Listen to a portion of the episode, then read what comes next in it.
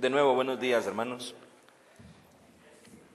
La semana pasada el hermano Randy usó la figura de una línea en el suelo y quisiera definir resistencia en términos de esa línea. Voy a llamar resistencia pasiva a la decisión de permanecer nosotros dentro de esa línea. Los creyentes permanecer nosotros dentro del orden de Dios establecido por su ley y por su palabra. La resistencia activa es decirle al que está fuera de la línea que no puede penetrar la línea.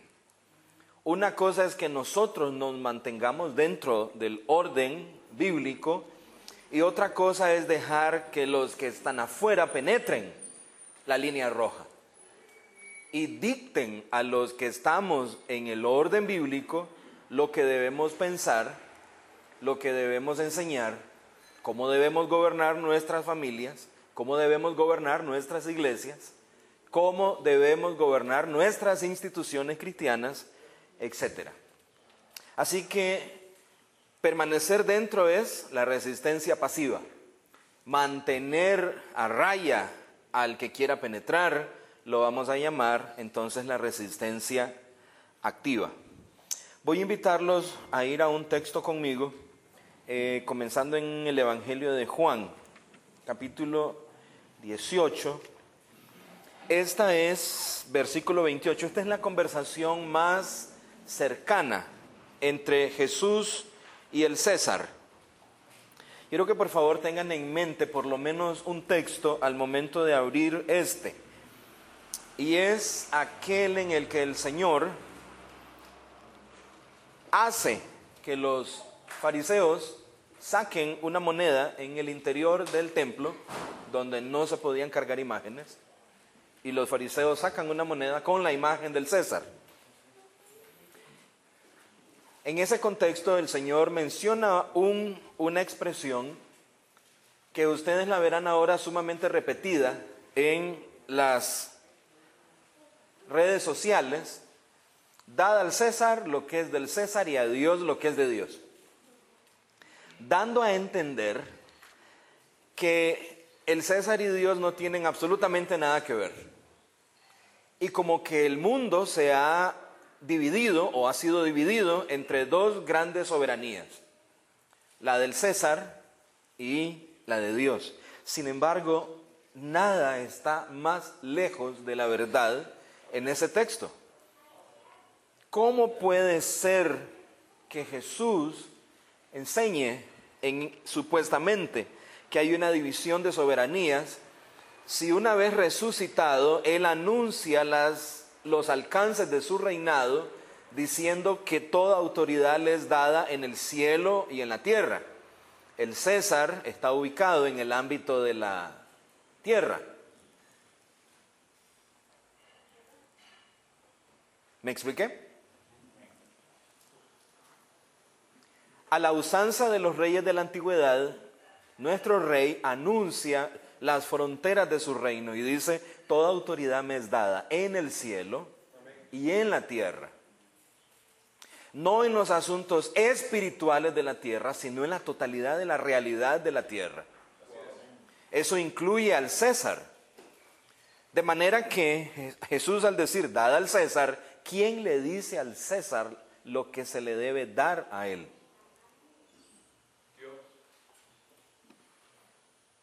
La declaración es muy simple. Mostradme la imagen, a imagen de quién está hecho el César. Porque todo se dilucida de acuerdo a la imagen que está en el objeto. ¿Cuál es la imagen que tiene el César? No la moneda, el César está hecho a imagen de Dios, por lo tanto, los límites de su soberanía son también establecidos por Dios. Tengamos en mente ese texto porque aquí es la plática más extensa que tenemos en la Biblia entre Cristo y el representante del César en Palestina, que es el Señor Poncio Pilato. Si todos creemos en la autoridad representativa, Pilato está hablando ahí a nombre del César su autoridad se deriva del César. Él no estuviera ahí si no fuera un servidor romano. Acompáñeme entonces al versículo 28. Llevaron a Jesús a Caifás al pretorio y era muy de mañana y ellos no entraron en el pretorio para no contaminarse y así poder comer la Pascua. Entonces salió Pilato a ellos y dijo, ¿qué acusación traéis contra este hombre? Pilato no funciona a título personal, está haciendo la pregunta que hace cualquier procurador romano para conocer el caso que se le está presentando y siguiendo el derecho romano normal. Respondieron y le dijeron, si este no fuera malhechor, no te lo habríamos entregado. Bueno, eso está por verlo Pilato. Pilato es el, es el que está por dilucidar eso y no ellos. Ellos solo son testigos. Entonces Pilato les dijo, tomadlo vosotros y juzgadlo según vuestra ley. Subraye la palabra ley. Pilato, como buen representante de la justicia romana, sabe que si el asunto es de carácter judío y tiene que ver con elementos judíos, entonces la jurisdicción para Jesús es judía. Pilato lo entiende bien, Pilato es un hombre de autoridad y sujeto a autoridad. Dice, juzgadlo según vuestra ley. Y los judíos le dijeron, a nosotros no nos es lícito matar a nadie. Se refiere a las limitaciones que la ley romana había impuesto sobre la ley judía de apedrear en las calles a los que ellos juzgaran que fuesen culpables. Para que se cumpliera la palabra de Jesús que había dicho, dando a entender de qué muerte había de morir. Una entre líneas, la soberanía de Dios, de que todo lo que está sucediendo no escapa a los designios santos de Dios. Entonces Pilato volvió a entrar en el pretorio y llamó a Jesús y le dijo, ¿eres tú el rey de los judíos? La acusación es que te haces llamar rey. Así que juzguemos e-, este caso por la causa particular. No te voy a preguntar si has hecho milagros, si tus sermones son útiles para la gente, si has ayudado a las viudas. Eso no viene al caso. Para, para el juez romano no pueden haber dos autoridades, no pueden haber dos reyes, no pueden haber dos señores, solo el César. Así que aclaremos esto rápido, eh, eh, es tarde, viene la Pascua, esto se pone muy complicado. ¿Eres tú el rey de los judíos? Jesús le responde, ¿dices tú esto por ti mismo o te lo han dicho otros de mí? Ok, tú vas a presentar la causa. ¿Sobre qué base presentas la causa? Tú me acusas, la pregunta es, ¿tú estás en calidad de fiscal? Pilato va a responder que no, él, no es el fiscal propiamente, él, él no lo buscó, se lo llevaron. Así que solamente puede funcionar como juez. Y la pregunta de Jesús coloca al procurador romano en su sitio correcto. Dice, ¿dices tú esto de mí? ¿O es porque te lo dicen otros? Es decir, ¿qué posición ocupas en, esta, en este conflicto? Pilato respondió, ¿acaso soy yo judío? Recuerda el tema de la ley. Dice, no, estás delante de mí no como judío. No te juzgo por la ley judía. Estás delante de mí como procurador romano. No actúo como fiscal. No soy judío. Los asuntos de judíos competen a tu gente. Pero dado que tu gente está presionando para que te encuentres conmigo, vamos al grano. ¿Eres tú el rey de los judíos? Tu gente y los principales sacerdotes te han entregado a mí. ¿Qué has hecho? Respondió Jesús, mi reino no es, así es, ¿verdad? Mi reino no es de este mundo. Si mi reino fuese de este mundo, mis servidores pelearían para que yo no fuera entregado a los judíos. Ahora pues, mi reino no es de aquí. Esta es la otra frase, mis queridos hermanos, que necesitamos considerar con cuidado. Esta preposición griega de, que son las campeonas de los complementos nominales eh, tanto en el griego como en el español, para definir eh, de origen, de procedencia, de material. En este caso funciona para decir, mi reino no procede de este mundo. Mi reino no deriva su autoridad, ni su enseñanza, ni su ley. Recuerden que el tema en el trasfondo es cuál ley te va a gobernar a ti. Jesús habla entonces de su reino y por ende de su ley. Y dice, no, mi reino no funciona como el tuyo.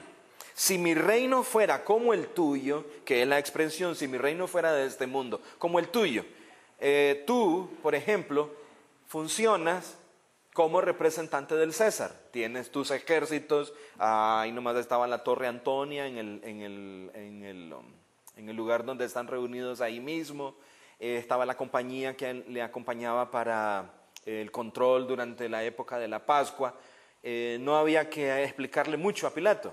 Si mi reino fuese, fuese de este mundo, igual que tú, mis servidores pelearían para que yo no fuera entregado a los judíos, pero mi reino no procede, no se deriva de aquí.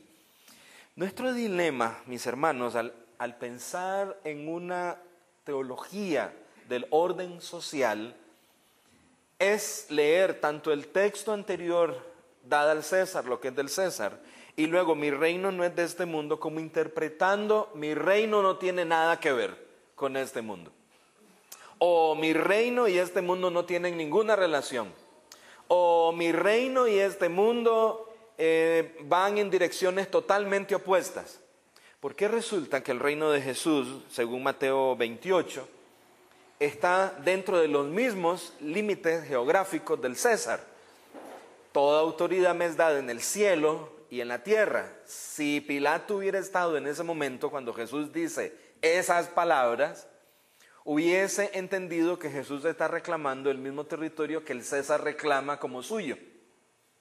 Y más allá, el cielo y la tierra. Por lo tanto, mis hermanos, esta tierra donde nos encontramos pertenece al orden jurisdiccional del Señor Jesucristo. No es de este mundo en el sentido que no funciona como funciona este mundo. Por ejemplo, en varias ocasiones él dijo, los poderosos de la tierra se enseñorean sobre las naciones, mas no será así entre vosotros, sino que el que quiera ser vuestro Señor, vuestro servidor será el mayor de todos, será el más pequeño de todos. No dice, no da a indicar, entonces, los poderosos de la tierra se enseñorean, pero allá, cuando estemos en el cielo, entonces nos serviremos los unos a los otros, sino que en el mismo plano, en la misma dimensión de espacio-tiempo, dice, no será así entre vosotros. Pero no se renuncia ni al señorío ni al dominio. Solo que el, reino está incrustado, entretejido, entrelazado ahora mismo en esta tierra. Está presente. Está presente donde está cada cristiano en este preciso momento. ¿Y qué deberíamos estar haciendo los cristianos en todos los ámbitos? Si oramos el Padre nuestro, deberíamos estar pidiendo que venga tu reino y si interpretamos la frase por la cláusula que sigue es, que es que venga tu reino, que se haga tu voluntad como en el cielo, como se hace en el cielo, así también en la tierra. No debería caber duda en nosotros de que la iglesia está viva, uh, bollante, en cualquier lugar donde se encuentre un creyente en este preciso momento. Todos esforzándose por hacer la voluntad del Padre de la misma forma que se hace en el cielo, haciéndola también en la tierra. Pero algo sucedió, algo pasó o algo ha estado pasando, no fue un fenómeno ah, repentino. Poco a poco sucedieron varios fenómenos, yo voy a mencionar por lo menos dos o tres de ellos, que nos sacaron de onda trasladamos el reino al milenio, uno de ellos. Trasladamos el reino al cielo. Trasladamos el reino a lo eclesiástico. Y lejos de mirar la presencia del reino en la cultura, empezamos a ver a la cizaña multiplicarse. Pero no solo a multiplicarse, sino a ocupar las posiciones de gobierno y señorío. Y cuando menciono la palabra gobierno no me refiero al Estado, por lo menos en este momento. El concepto de gobierno es cualquier área de alcance donde alguien ejerce su llamado. Los que son médicos aquí su, gobiernan la clínica o gobiernan um, el, ala del hospital donde les toca hacer, hacer sus funciones. El gobierno principal bíblico es el autogobierno. Es la responsabilidad de cada hombre de vivir por la ley de Dios sin que nadie lo esté empujando. Volvamos a lo que dije hace rato, si la iglesia está en todas partes y ejercemos autogobierno, cada uno de ellos está desarrollando un ministerio en términos de la ley bíblica. Y estarán entonces trayendo el señorío de Cristo en las áreas donde ellos se mueven. Eso incluye el mercado, el comercio, la educación, las artes, la economía, las ciencias y la política. No importa dónde seamos inyectados, o así debería ser. Sin embargo, lo que sucedió es que llegamos a esas áreas y no contamos con un esquema de acción de la presencia del reino en esa área, porque alguien nos la quitó o nosotros mismos renunciamos a ella, la entregamos. Recuerde, Jesús está ante el César en la representación de Pilato. Dice, aclaremos las cosas. Los dos somos hombres de autoridad, solamente que nuestros ámbitos son absolutamente distintos. Pero no ha llegado el punto en cómo se encuentran estos, estos ámbitos. Siga conmigo. Le dijo entonces Pilato, así que tú eres rey. Algunos piensan que la frase, esto lo dices de ti mismo, otros te lo han dicho, es una especie de evasión, pero no, es la forma del primer siglo de aclarar si esa información queda en firme o no. Es como cuando nos, preguntas, eh, nos preguntan, eh, ¿compraste este vehículo? Y, y en vez de decir sí, decimos, así es. Nuestro equivalente, ¿compraste este vehículo? Así es, compré este vehículo. Pilato entiende entonces muy bien la respuesta de Jesús y le dice, así que tú eres rey. En conclusión, tú eres rey. Te lo estoy preguntando porque soy el juez y reconfirmo tu declaración, así que tú eres rey. Respondiendo Jesús, tú dices que yo soy rey. Confirmo lo que tú has dicho. Está hablando con una autoridad, no está hablando con un amigo en la calle. Esta es una plática judicial confirmo lo que tú has dicho. Yo para eso he nacido.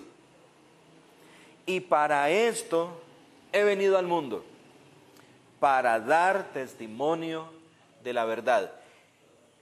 Observe bien la conexión que hay entre el reinado de Jesús y la verdad. Su reinado se establece ahí donde está su verdad retire la verdad cristiana de las artes, la ciencia, la sexualidad, eh, la economía, y entonces ya no tendremos señorío de Cristo en esa área. Es asunto de la verdad. Si quiero ver a Cristo reinando, no hay otra forma de hacerlo que la verdad se enfrente a la mentira como Pablo nos enseña en Romanos capítulo 1, dice, los hombres prefirieron la mentira a la verdad y cambiaron la verdad de Dios por la mentira. Pero esa es solamente una cara de la moneda. La otra cara es que estamos nosotros, que no hemos cambiado la verdad de Dios por otra mentira.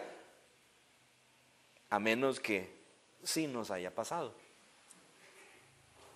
A menos que sí hayamos sido engañados y hayamos pensado que hay áreas en las que el César es soberano, donde el César no tiene límite, donde el César no puede ser confrontado, porque eso sería, oh, imposición de la verdad y somos democráticos. No queremos ser tildados de ah, impositores. la verdad no tiene matices. Alguien dijo, no, no, no creo en la verdad absoluta. Bueno, si es, si es verdad, es absoluta, no hay, no hay medias. Si es verdad, es absoluta. Eso es lo que la hace precisamente verdad. ¿Dónde está la verdad cristiana en todas esas áreas? La verdad cristiana no está en todas esas áreas porque los mensajeros no la conocían.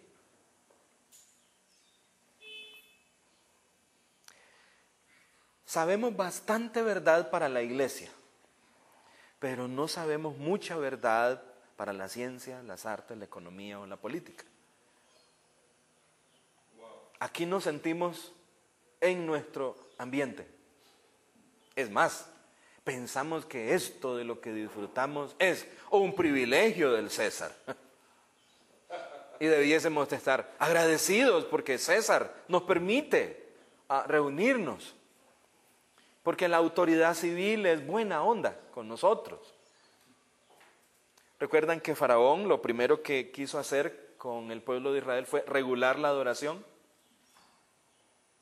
Él dice, ok, ok, van a salir a adorar, perfecto, perfecto, pero eh, no se van eh, ni el ganado ni, eh, ni los niños.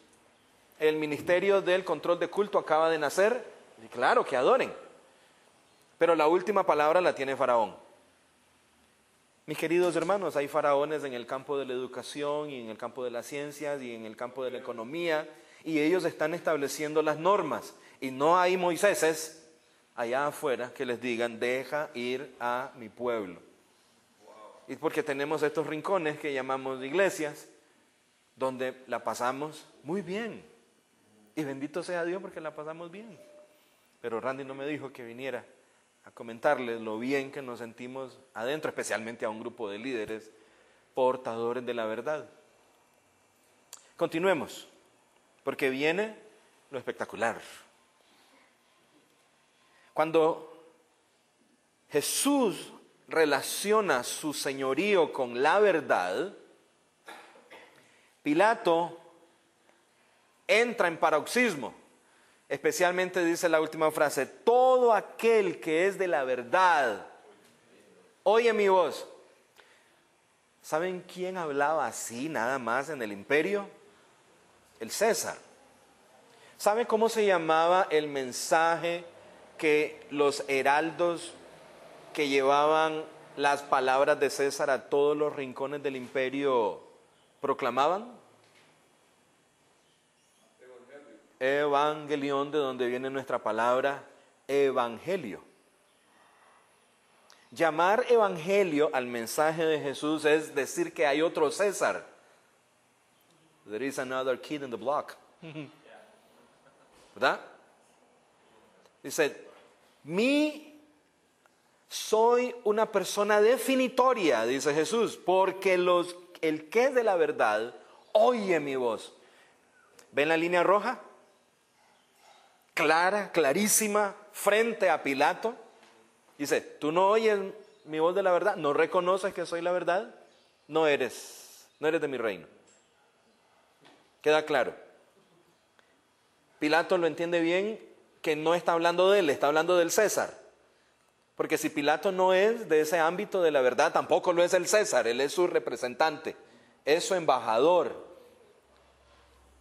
Un querido amigo llamado Rubén Alvarado escribe un libro que se llama El lenguaje político del Nuevo Testamento y nos da todas esas palabras codificadas que nosotros hemos convertido en iglesieras.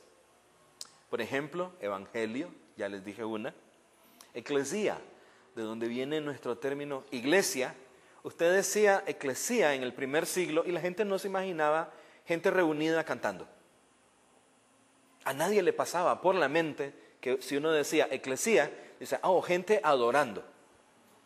Un predicador. No, usted en el primer siglo decía eclesía y imaginaba una asamblea deliberando, ya sea legislando o haciendo valer la ley.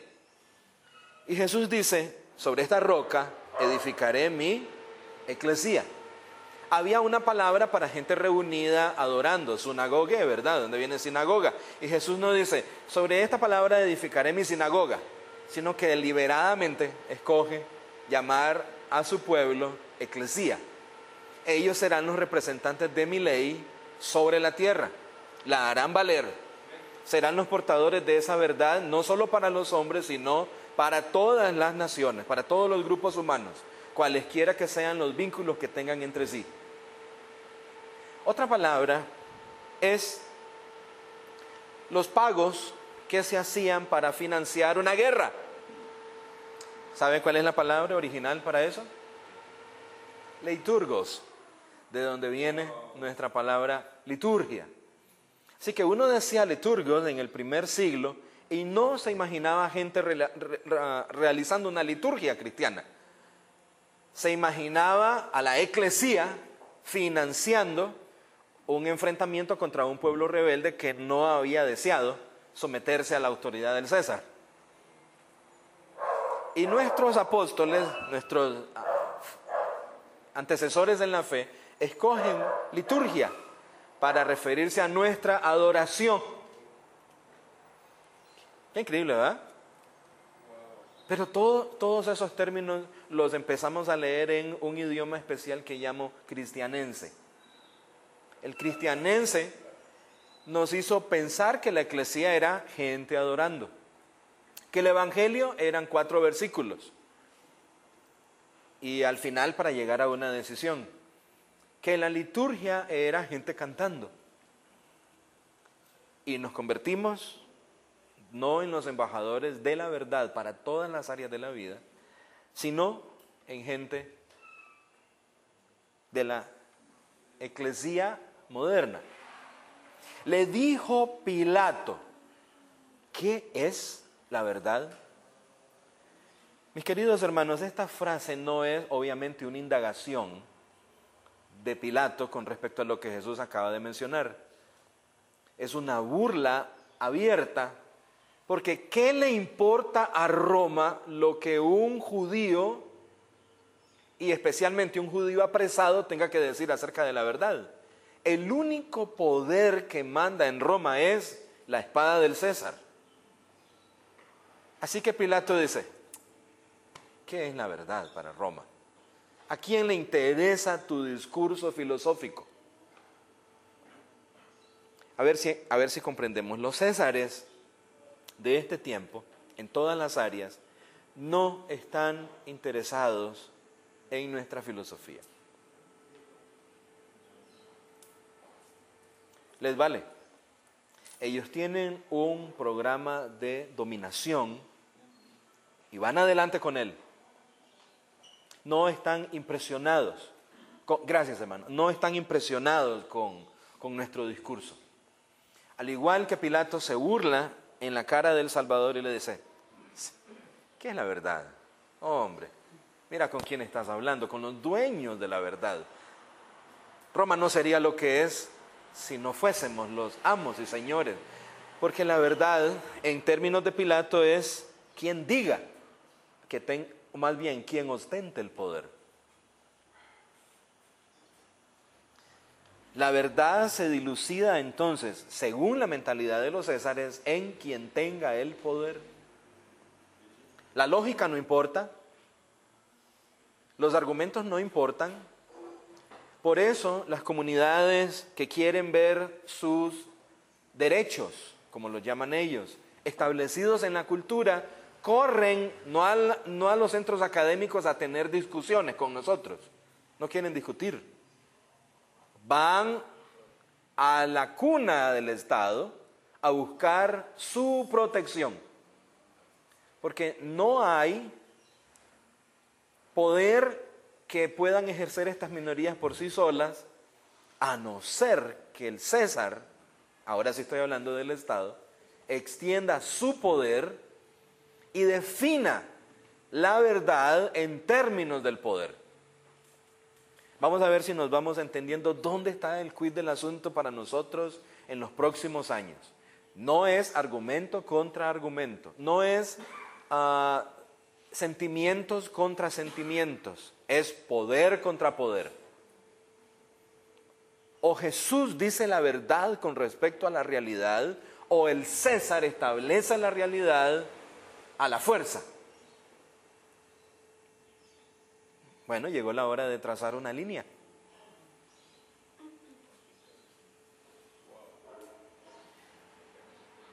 Hacernos los simpáticos no nos va a ayudar. Lo que llamamos nicer than Jesus gospel.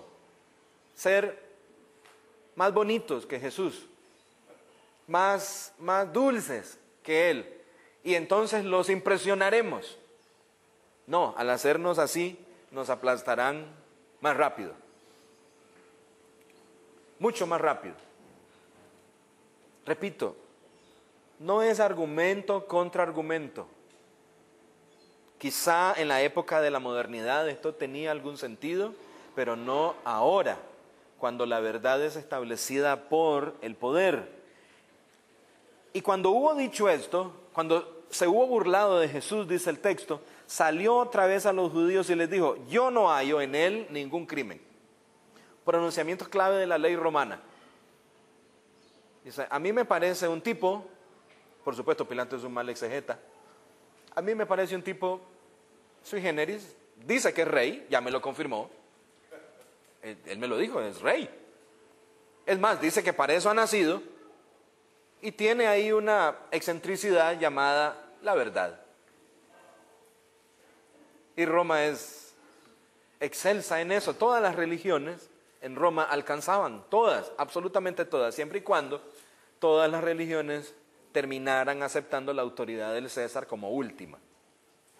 Así que aquí está uno que se llama rey, que habla de una verdad él tiene lugar en, Roma. Y el procurador así lo declara y así lo declara la comunidad judía. Pero es vuestra costumbre, dice Pilato, sabiendo que está en el contexto de la Pascua y que esa es la zona del imperio más, más miserable. Nadie quiere ir a Palestina. Palestina es lo peor, es la cuna de la miseria. Es la cuna de los soñadores, estos que se han levantado a lo largo de los años y que Roma ha aplastado una y otra vez, es la cuna de sediciosos, ahí están los celotes, y ahora en el tiempo de la Pascua la cosa se pone mucho más complicada. Y Pilato, como buen populista, muchachos, yo sé que ustedes eh, en época de la Pascua tienen la costumbre de que les suelte alguno. ¿Quieren pues que os suelte al rey de los judíos? Pilato dice, aquí voy a quedar bien. Aquí César va a quedar bien, aún en medio de esta circunstancia, la bondad del genio de Roma se va a mostrar. Entonces todos dieron voces otra vez diciendo, no a este, sino a Barrabás, y Barrabás era ladrón. Entonces tomó Pilato a Jesús y lo azotó, y los soldados entretejieron una corona de espinas y la pusieron sobre su cabeza, y lo vistieron con un manto de púrpura, y decían, salve, rey de los judíos, vean dónde está la, burla, ¿verdad? El tema de la burla. La burla no es contra él como persona, es contra esta nación miserable que no ha podido ser dominada por Roma del todo, completa. Salve rey de los judíos y le daban bofetadas. Entonces Pilato salió otra vez y les dijo, he aquí os lo traigo fuera, para que entendáis que ningún crimen hay en él. Cuando lo saca ya está sumamente golpeado, quizá buscando provocar la lástima de ellos. Jesús salió fuera llevando la corona de espinas y el manto de púrpura y Pilato les dijo, he aquí al hombre, he aquí al fruto de una filosofía que cree en la verdad, he aquí al judío, al judío típico, al que los representa a todos ustedes, calaña inservible no es contra Jesús propiamente. Contra el hombre Pilato ha dicho que es inocente. Pero este hombre, la frase es el representante de. De hecho, Pilato se va a burlar mucho más poniendo este título en la, en la, en la parte alta de la cruz. Cuando lo vieron los principales sacerdotes y los alguaciles, Dieron voces diciendo, crucifícalo, crucifícalo. Pilato les dijo, tomadlo vosotros y crucificadlo, porque yo no hallo crimen en él. Pilato trata de pasar la responsabilidad de la ejecución a los que están gritando, crucifícalo, crucifícalo. Y hacen la explicación. Le respondieron los judíos, nosotros tenemos una ley y según nuestra ley, cuente cuántas veces se menciona la palabra ley, ¿verdad? En el contexto, debe morir, porque se hizo a sí mismo hijo de Dios. Y aquí Pilato dice el texto, cuando yo decir estas palabras, tuvo más miedo. ¿Por qué tenía miedo Pilato? ¿De qué tenía miedo para que ahora se diga que cuando oye que este es el Hijo de Dios tenga más miedo? Este hombre, con todo y esa apariencia, sí se puede convertir en una figura que inspire la sedición de la nación que está tratando de ofender. Está a punto de que el asunto se le salga de las manos. Lo que podía convertirse en una situación hasta jocosa para Pilato se está convirtiendo en una situación peligrosa. Entró otra vez en el pretorio y dijo a Jesús, ¿de dónde eres tú? Mucha atención a lo que viene. ¿de dónde eres tú? Él le había dicho, mi reino no es de de este mundo, no procede de este mundo. Así que él va y él trata de indagar la fuente del pensamiento de este hombre, de dónde tú eres. Él ah, se calla, Jesús no da respuesta y sabemos que él no da respuesta para provocar a Pilato a que haga la siguiente pregunta. Es lo que Jesús está buscando. Y Pilato entonces le dice, a mí no me hablas, no sabes que tengo potestad para crucificarte y que tengo potestad para soltarte. Así habla el César respondiendo Jesús. Momento, aclaremos. Mi reino no es de este mundo, pero ninguna potestad tendrías contra mí si esto no te fuese dado de arriba. Por tanto, el que a ti me ha entregado, mayor pecado tiene. Hay dos formas de aproximarnos al texto, que Jesús estuviera refiriendo a la autoridad que, con la que Pilato estaba actuando, que venía del César, o que se refiriera a una autoridad de más arriba todavía, en cuyo caso está hablando de su reino. Y Jesús dice un momento, representamos dos esferas, pero tu esfera está por debajo de mi esfera. Desde entonces procuraba Pilato soltarlo, mas los judíos daban voces diciendo, si sueltas a este, atención, atención, porque esto es lo que desencadena la última acción. Los judíos daban voces diciendo, si a este sueltas, no eres amigo de César. Ahora el argumento es ¿cómo puedes tú ser representante de César y no hablar a nombre de él haciendo las cosas como si él estuviese, no estuviese presente? Es decir, tú deberías hablar como el César. Todo el que se hace rey, Pilato lo entendió, Jesús era rey, ellos lo entendieron, Jesús era rey. Todo el que se hace rey a César se opone. A ver, lo que dijeron es cierto incluso para nosotros hoy cuando hablamos de que Jesús es Señor y Rey. ¿Entienden los hombres allá afuera las implicaciones de lo que cantamos o decimos, pero que a nosotros no nos cae? Ellos sí entienden. Cualquiera que se hace rey a César se opone. ¿Me, me explico? Esta valoración que si es aplicable a nosotros hoy cuando declaramos que Jesús es el rey. Pero Jesús es el rey de qué? ¿De qué? ¿De nuestros corazones? El César no tiene problema con eso. El César no le preocupa que estemos aquí, siempre y cuando todos pensemos que el César es quien tiene la última palabra para definir lo que es la realidad. ¿Me explico? A él no le preocupa. No le preocupa que todo el pueblo se reúna en sus templos, siempre y cuando nuestros hijos sean discipulados por él con un currículo humanista. No le preocupa. Esos muchachos interpretarán la historia sin necesidad de recurrir a Dios creerán que se puede hacer ciencia sin reconocer al creador de todas las cosas. Y el domingo escucharán una historia maravillosa de un hombre que se montó en un bote con un montón de animales. Es una historia que ellos nunca dirán en la universidad porque no responde a ningún reto dentro del aula universitaria. No pueden decirle a su profesor, profesor, voy a cantarle un corito de los que cantamos en mi iglesia y va a ver cómo esto se va a arreglar en dos toques. No puede decirle ahí al profesor que va a hacer un drama que va a cantar una de los cantos de nuestras estrellas cristianas. Tenemos un enorme conflicto y no es de parte del Señor, es de parte nuestra. Recién nuestra experiencia acá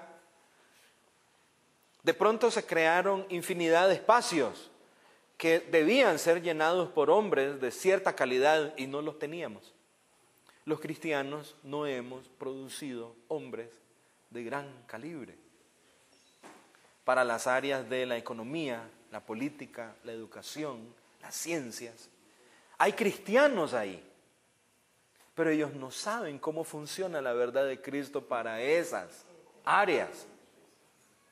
Mi campo dentro de la educación, cuando escucho lo que algunos me dicen sobre educación cristiana, dice, educación cristiana, bueno, es que tenemos una capilla eh, durante la semana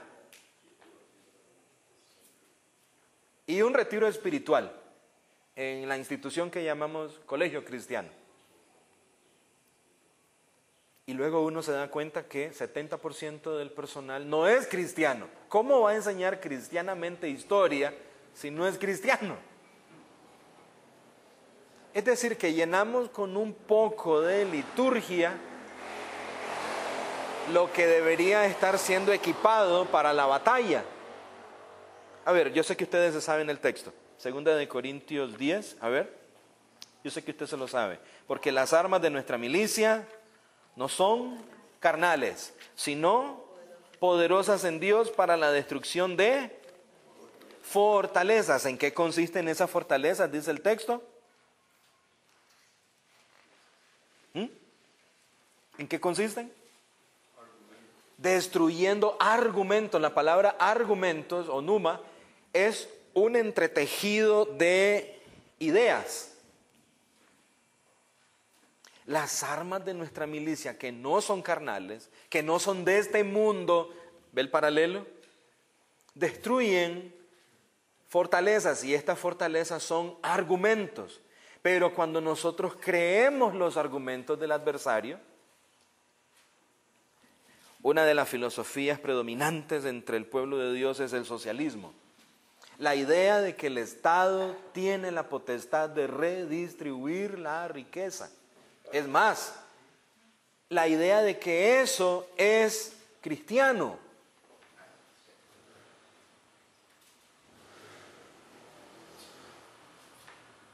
Estoy dejando estos espacios a propósito para asimilar. Creemos que la educación es buena porque mi hijo suma, resta y multiplica. Pero aprendió una filosofía dicotómica durante la semana, que César gobierna en la realidad y el domingo Cristo tiene algo que decir al corazón.